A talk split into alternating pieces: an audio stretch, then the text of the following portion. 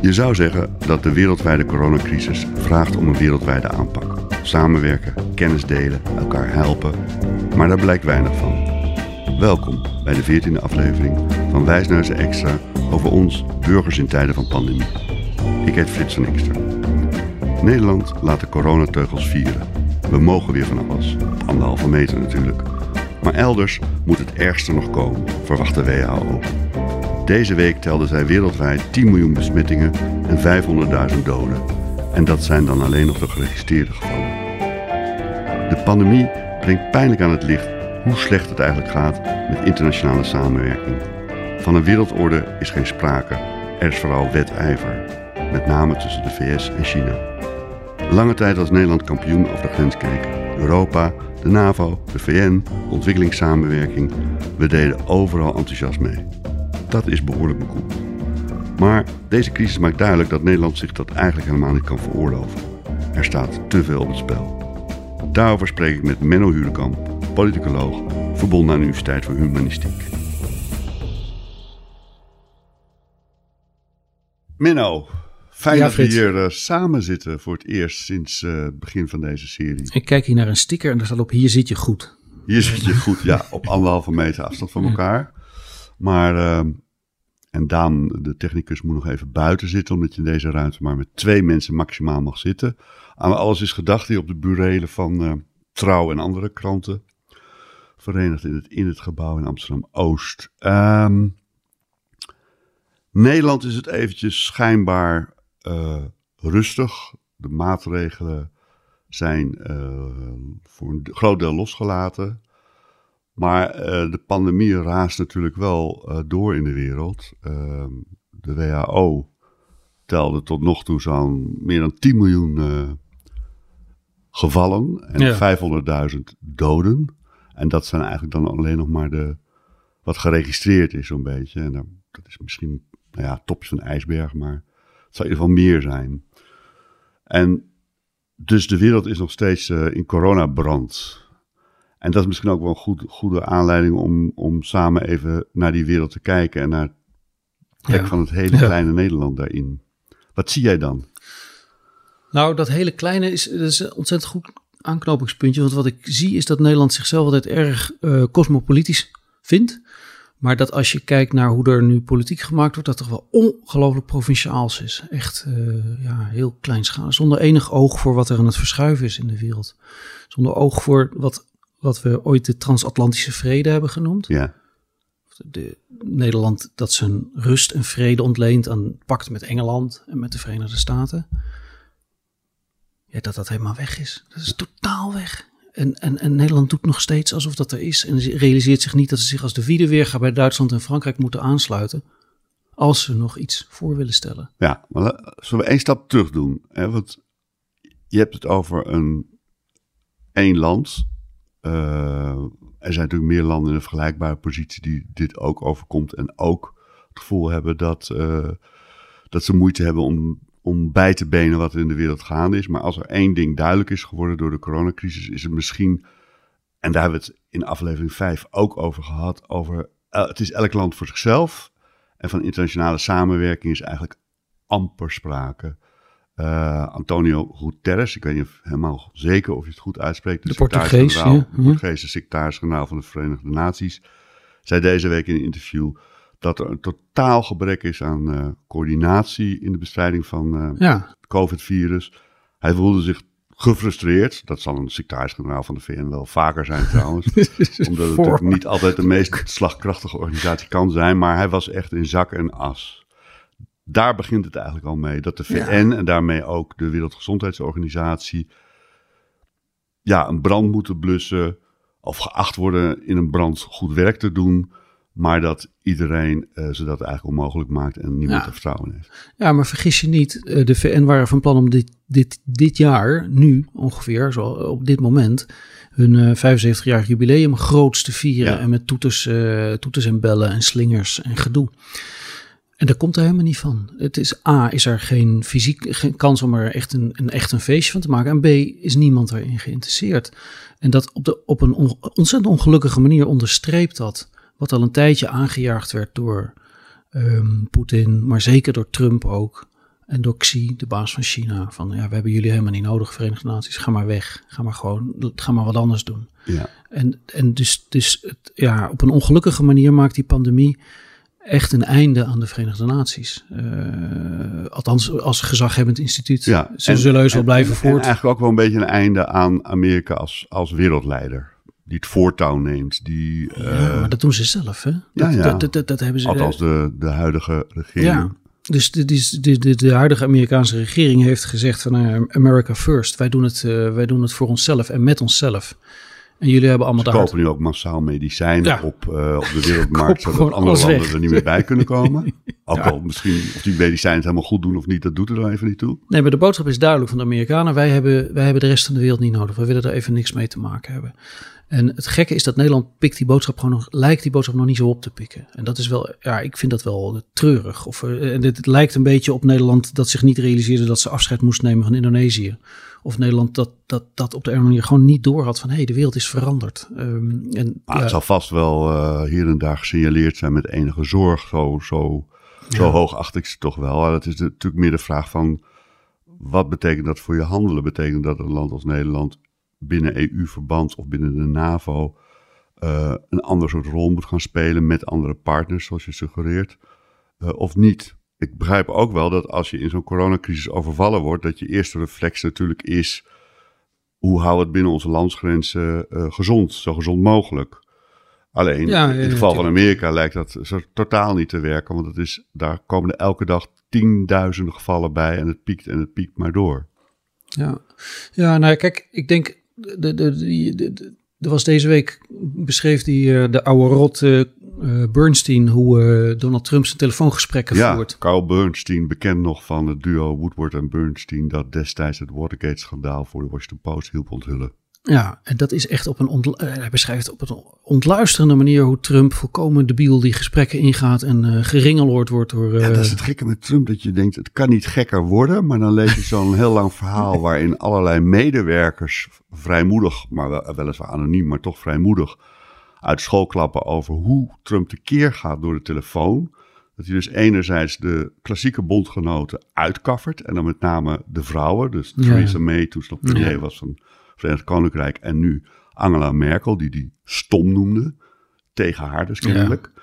En zodanig dat, um, zodanig schofferend dat ook zijn medewerkers de Kamer verlieten, omdat ze wanhopig ervan werden. En anderzijds mensen als Vladimir Poetin en Erdogan van Turkije, um, ja, stroop op de mond smeren. Die kunnen ja. hem ook altijd bellen, kennelijk. Ja, maar dus, want daar wilde ik eigenlijk ook naartoe, omdat na een van die gesprekken met Trump heeft Merkel gezegd Europa moet zijn eigen lot ja. in handen nemen. Ja. En ja, als Merkel dat zegt, dan kan Nederland maar beter luisteren. Want de, dat is een net iets betrouwbaarder partner dan het zij Boris Johnson en zeker uh, uh, Trump. En, en dus, nu is Merkel uh, aanstaande het voorzitterschap, of dat is eigenlijk mm -hmm. van Duitsland van de Europese Unie.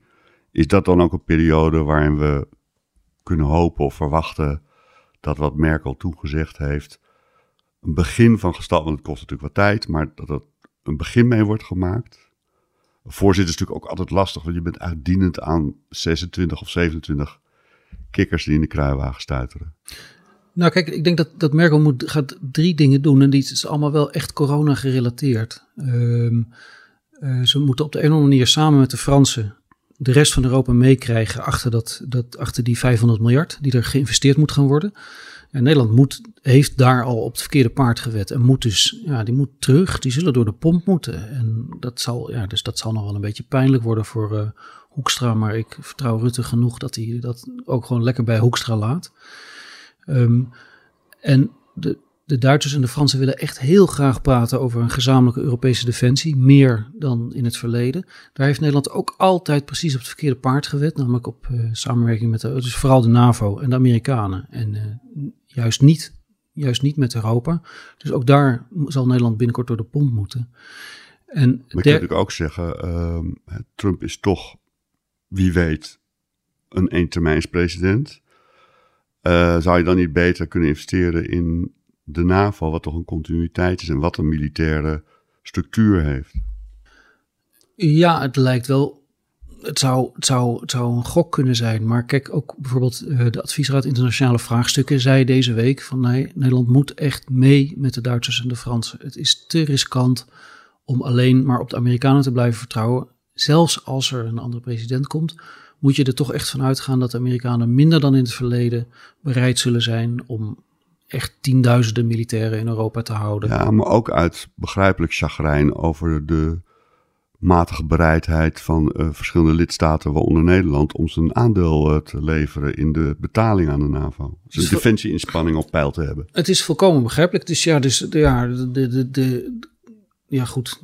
Het eind van het verhaal is dat, daar dus, dat Nederland meer aan defensie zal moeten uitgeven, linksom of rechtsom. Uh, het zij voor de NAVO, het zij in Europees verband. Ja, dat, is, dat lijkt wel bijna onvermijdelijk. Maar er is nog een derde, misschien moeten we het daar dadelijk nog over hebben hoor, maar er is nog een derde ding. Um, Merkel heeft ook een EU-China-top belegd. Ja. En dat staat natuurlijk, dat corona zit daar natuurlijk enorm op de achtergrond. Want? Het, nou ja, op de een of andere manier moeten we toch van China gedaan krijgen dat ze open kaart spelen. Van wat is daar nou echt gebeurd? En was dat nou. Waarom is dat zo belangrijk? Om het te kunnen voorkomen, een tweede keer, om het eerder in de greep te kunnen houden, om aan de Chinezen uit te In ieder geval ook misschien ook ervoor te zorgen dat de volgende keer, of bij een tweede golf, of hoe je dat ook noemt, er wel informatie op tijd komt. De Chinezen hebben ons gewoon in de luren gelegd. Niet één keer, maar twee keer of drie keer vanaf begin ja, december. Chinezen, ja, zijn nou, heel veel. Nou ja, ze hebben toch echt wel geprobeerd om ons uh, uh, een tijdje voor het lapje te houden. Hadden ze niet moeten doen. En daar moet over gepraat worden. En het grappige is dat Merkel heeft die top belegd in uh, Leipzig. En Leipzig was de plek waar de Duitse burgers, de DDR-burgers, waar Merkel er een van was, met succes geprotesteerd hebben in 1989 tegen het regime. En dat is in hetzelfde jaar, rond dezelfde tijd, dat de Chinese burgers geprobeerd hebben hun regime wat opener te krijgen. En het tegendeel was het resultaat. Dus dat China ging echt op slot daarna. Dat is een grappig klein detail. Uh, wat ik denk dat niet willekeurig gekozen is. Dat ze, dat ze de Chinezen uitnodigt in Leipzig. Maar denk je dat, ik bedoel, dat de Chinezen daar onder de indruk van zullen zijn? Ze zijn nu toch, uh, nou ja, Trump hebben we het over gehad. Europa uh, is toch een niet heel erg verenigd, krachtig uh, Ze zijn er club. totaal. Dus, Nee, dus dat is wat, ook een wat, drama. Wat, Nee, de Chinezen lachen zich. Chinezen, Nee, dat is ook, dat is dus Europa zou zich ook, denk ik, veel en veel en veel steviger moeten uitspreken tegen China. Veel steviger. Veel eerder moeten zeggen op het terrein van gezondheidszorg, op het terrein van techniek, infrastructuur, dat type dingen. Gaan we veel harder screenen wat er nou eigenlijk gebeurt. En we gaan het, is helemaal niet meer vanzelfsprekend dat we dat in samenwerking met de Chinezen doen, dat we industrie aan de Chinezen verkopen. Dat, gaan we, dat, dat, moet, dat is, gaat nu wel heel erg makkelijk. En Duitsland speelt, ik bedoel, alle Mercedes'en alle Mercedes die gemaakt worden gaan naar China. Dus daar, de, de, de, de- de- Nederland koopt niet zo heel veel Mercedes. Spanje koopt nog net wat minder Mercedes. Nee, ze gaan vooral naar China. Ik bedoel, Duitsland weet ook echt wel waar ze geld verdienen. Dus Europa is daar zwak en we zullen daar, eh, denk ik, veel ruiger in moeten worden. Veel harder. Ook zullen. Kijk, Maar het is, het is ook een beetje moeilijk voorstelbaar hoe dat, hoe dat ligt in Europa. Want ehm, er is in ieder geval aan de rechts van het midden toch een grote druk, zeker ook in Nederland, maar ook van andere landen, om eh, niet te veel Europa te hebben. Ehm, er is, blijkt uit sommige onderzoeken, ook een zekere bewondering voor de fermheid waarmee China dingen doet. Ik las dat in Italië eh, Ja. mensen blij wa- blijer waren met de steun van Ja, China, daar ja. meer vertrouwen in hebben dan wat ze van Europa mogen verwachten. ja, dat is de mask di- diplomacy. Hè? Wat, hoe ze dat noemen. Qua dat- dat- PR doen ze het eigenlijk ook wel goed, kennelijk.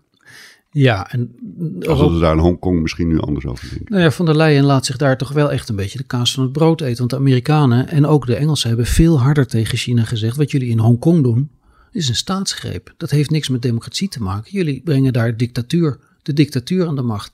En Europa heeft daar een ontzettend slap statementje over. eh, De, de Europese Unie heeft iets ontzettend slaps over gezegd. Maar Menno, bij vorige gelegenheden hebben, dit, hebben mensen, wijze mensen zoals jij dit ook wel eens gezegd over Europa. maar het zit er gewoon niet in. Moet je dat niet onder ogen zien? Eh, is er niet ook een soort naïeve hoop telkens weer van ja, en nu moet Europa verenigd een vuist maken en gezamenlijk ook onder de euro een Ja, economisch nee. beleid doen en een buitenlandbeleid en een defensie. En dat is toch een beetje luchtfietserij? Ja, en tegelijkertijd ook niet, want, want Europa is, je kunt er hoog springen of laag springen, maar het is wel steviger geworden de afgelopen decennia. Het is wel meer geworden. Je kunt zeggen, ja, het is allemaal heel fragiel en dat klopt ook, maar die munt is er nog steeds. En die, die Unie is uitgebreid en die doet steeds meer op steeds meer terreinen. Dus ja, er wordt, er wordt echt wel vooruitgang geboekt. En ehm, ja, kijk, de, de, Europese ambassadeurs hadden een briefje willen schrijven in een Chinese krant. Die werden gewoon, uh, die hebben zich laten censureren door, door de Chinese overheid. Nou, wat, wat was de bedoeling van het briefje? Nou, ze hadden een briefje van, nou, we moeten toch beter overleggen over hoe, hoe, volgende, hoe we met een volgende... open brief was Ja, met pandemieën omgaan. En daar had het zinnetje in gestaan van ja, het coronavirus komt uit uh, China. Nou, dat hebben ze er gewoon, dat is er gewoon, ja, dat is uitgestreept op gezag van de communistische partij. Ja, dan, dan ben je gewoon laf. Dan ben je gewoon, ja, de, de, dus, dus er is, daar is Dat echt... toen corona weer opleefde, uh, althans er waren weer gevallen in China, toen was de, de, de boodschap van de officiële media dat het allemaal uit het buitenland kwam. Ja, maar dus daar, daar kan echt beduidend harder teruggeduwd worden. En het ingewikkelde is natuurlijk dat we hebben ook landen als um, Polen en Hongarije in de Unie. En die vinden het heerlijk dat China er is. Want, want als China er is, dan kan er niet te veel over waarden en normen gesproken worden. En Hongarije en Polen zijn best wel slecht. Op, althans, ze hebben nu regeringen die best wel slecht zijn in waarden en normen. Um, dus dat zijn enorme autoritaire, conservatieve uh, baasjes zijn er aan de macht. En die vinden het heerlijk. Zolang China er is, betekent het dat de aandacht ook niet te veel op hen gericht kan worden. Dat is ook wel met aandacht. Hè? Dus dat je ook in, de, in die coronatijd zie je ook dat verschillende meer autoritaire leiders dat gebruiken om hun ding te doen. Dat zie je met Netanyahu in ja. Israël, dat zie je met Poetin en Trump eigenlijk ook. Uh, ze letten nu Hongarije, even niet op. Ze letten nu even niet op. Ik douw even lekker door. China met Oeigoeren en met ja, Hongkong. Ja, uh, dat is ja, bij totaal gebrek, bij aan de ene kant totaal in beslag genomen door corona, aan de andere kant een gebrek aan normale internationale samenwerkingsmechanismes, valt dat wel heel erg op. Ja, maar tegelijkertijd uh, uit recent opinieonderzoek van deze maand blijkt dat Nederlanders vinden dat Europa het goed doet.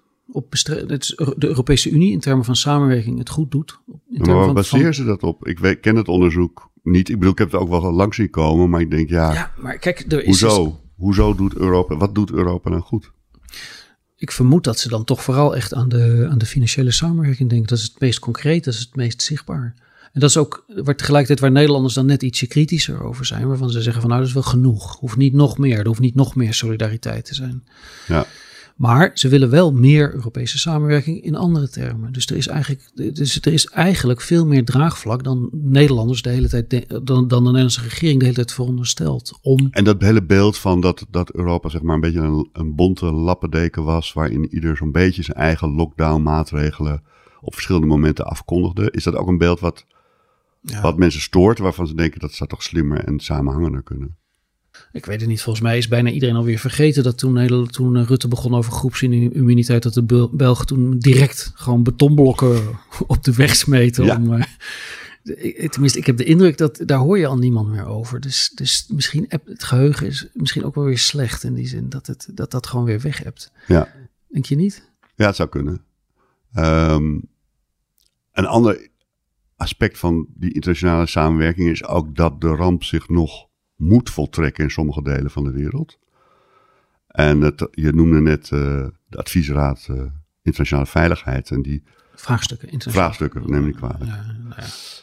ja, het gaat veel verder dan alleen veiligheidsvraagstukken. er zijn ook zoveel vraagstukken, die kunnen we ook niet in deze podcast allemaal behandelen. Maar één ding wil ik nog wel even uitlichten, dat is uh, Afrika. Zij pleiten voor uh, een, een noodverband van 1 miljard, stevig, maar dat noemen ze toch maar enigszins het begin.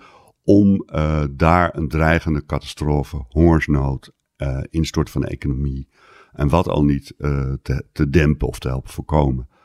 Ja, en daar, daar geeft de regering voorlopig nog ook niet echt gehoor aan.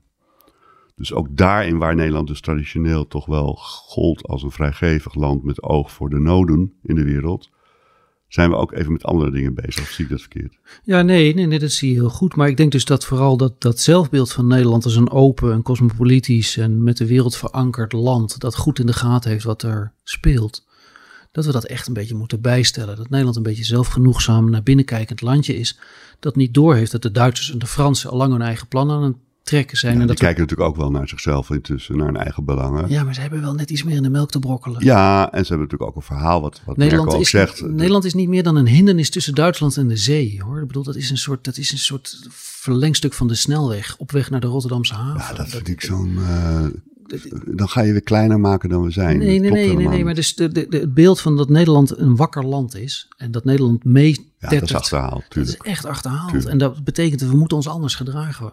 Ons eigen belang op een betere manier verdedigen dan doen alsof wij extreem belangrijk zijn. Ja, nou over een ander in zichzelf verkeerd land gesproken, wat niet onbelangrijk is als het om de Europese veiligheid gaat, dat is Groot-Brittannië. Kernwapenmacht, lid van de Mhm, Veiligheidsraad, ja, maar uit de EU. ja, nog niet hoor. Nou ja, Ze doen Ja. hun best, het lukt ze niet. ja oké, maar eh, psychologisch zijn ze in ieder geval uit de EU. En, eh, en, en geleid door, een, door een, een, een man die in sommige opzichten minstens zo merkwaardig kan overkomen als, eh, als Trump. Ik bedoel, deze week had hij ook een, Ja, een reden die aangekondigd werd als de reden aller redens. En hij, ik denk dat hij elke dag in de spiegel kijkt en Churchill ziet. En dan vervolgens eh, in dit geval met een bouwhelm op en een, eh, een bouwvakkersjasje ehm, eh, het volk toespreekt. En dan ja, rollen er eigenlijk alleen maar clichés uit over wat we allemaal niet voor geweldigs, wat Engeland allemaal niet voor geweldigs gaat doen. Eh, de hele infrastructuur, nou, die ligt in Engeland redelijk op zijn gat. Die zal nu aangepakt worden. En daarmee zullen ook alle andere problemen van Groot-Brittannië opgelost worden. De volkshuisvesting. iedereen krijgt wifi tot de vijfde G-macht. En, enzovoort, enzovoort, enzovoort. En dan komt uiteindelijk een bedrag uit. En dat is dan 5 miljard. Wat heel veel geld is. Maar voor die ambitieuze missie is het natuurlijk eigenlijk helemaal niks. En ja, dat, dat, dan denk ik van ja, met dit soort mensen gaan we ja, de oorlog niet winnen, maar, maar de vrede eigenlijk ook niet. eh, althans, deze vrede niet. Ik vond het zo mooi dat hij ook begon met... eh, It may seem a bit premature to make a speech now about Britain after COVID... when the deceptively nasty disease is still rampant in other countries. Terwijl hij doet dus alsof... eh, Alsof COVID niet meer bestaat in Ja. Engeland. Terwijl Ja. Engeland nog steeds een van hij, de hij top, am- top amper, besmette amper, amper zelf van de IC af. en, Tja, ik Ja. vind het wel moeilijk om dat, eh, om dat serieus te nemen. Terwijl ik denk, ja, het is wel een heel groot land, een machtig land. Ja, maar goed, ik denk dus ook dat je er tamelijk nuchter naar moet kijken. Voorlopig heeft Nederland net ietsje minder met eh, deze Johnson uit te staan en net iets meer met Macron en Merkel. En daar liggen dus andere belangen. En dat het dus logischer is om iets meer naar Parijs en Berlijn te kijken. En gewoon Londen maar even te laten voor wat het is, tot nader order. En ook eh, Washington even een beetje te laten voor wat het is. Ja, Dus, de, de- dus ja, dat, ze hebben daar mensen in het zadel geholpen die op het eerste en op het tweede gezicht stapel zijn. ja. Ja, dat, dat kunnen wij ook nog gaan doen hè, bij de volgende verkiezingen. is een optie. Er Ja. zijn mogelijkheden voor Er zijn- Nederlanders er om een stapel iemand te kiezen. Ze, ze dienen zich ook wel aan. Ja. Nou, dat, eh, dat wachten we dan nog maar even af. Maar de voorlopige conclusie is, eh, Menno, ehm, ik luister.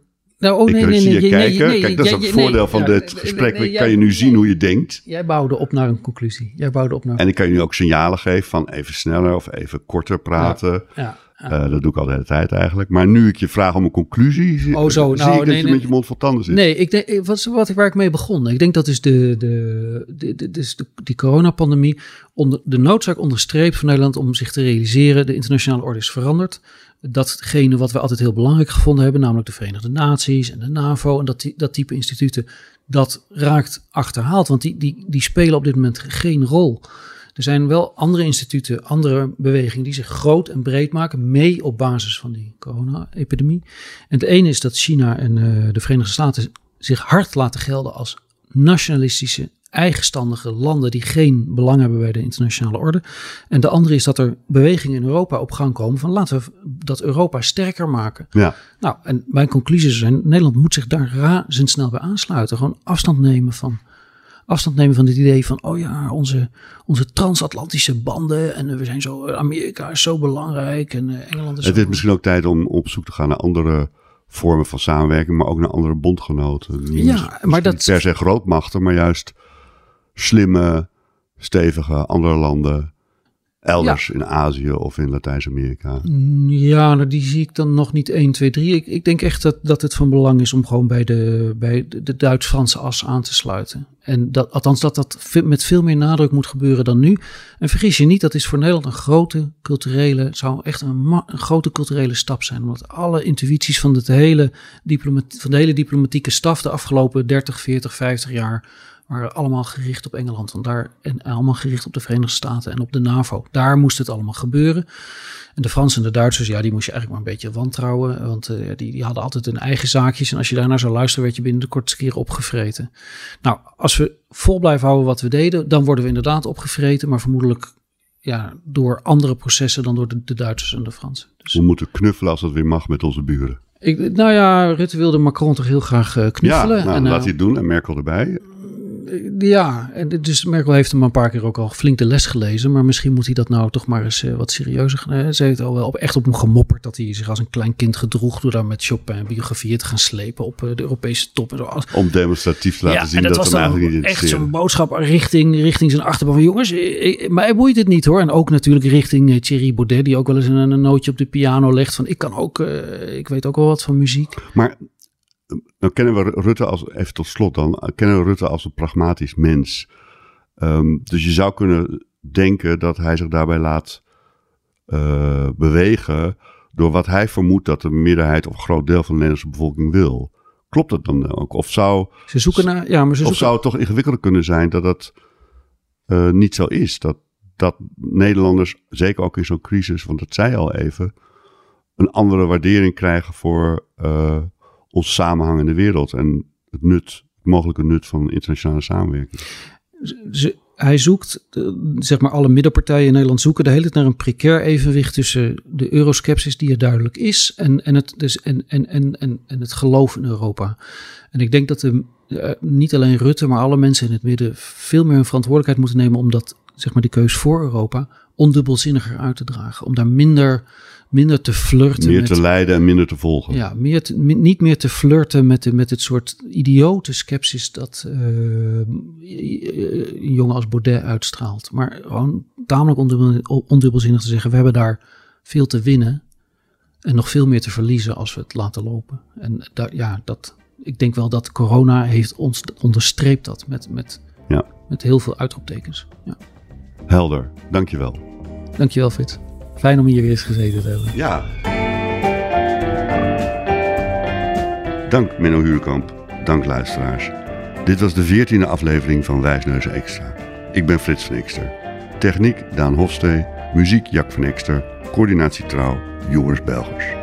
U kunt alle afleveringen beluisteren op de website van Trouw en de bekende podcastadressen. Dank voor de reacties ook, ze zijn welkom. Ons mailadres is wijsneuzen.trouw.nl Volgende week is de vijftiende en voorlopig laatste aflevering van deze reeks. Wilt u ons steunen? Dan kunt u het beste een abonnement nemen op Trouw. Geen slecht idee in deze tijden. Zet hem op.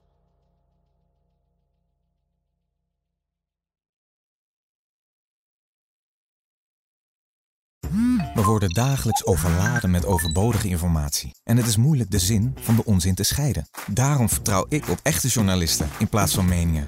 Een krantenmens heeft het gemakkelijk. Word ook een krantenmens en lees je favoriete krant nu tot wel zes weken gratis. Ga snel naar krant.nl. Bezorging stopt automatisch en op deze actie zijn actievoorwaarden van toepassing.